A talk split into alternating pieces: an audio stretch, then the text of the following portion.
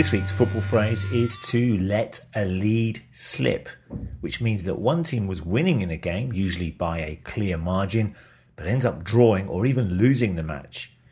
This week saw Premier League side Reading go four nil up against Arsenal in the League Cup, but then Reading let their lead slip to allow Arsenal to come from behind and win seven five. To let a lead slip.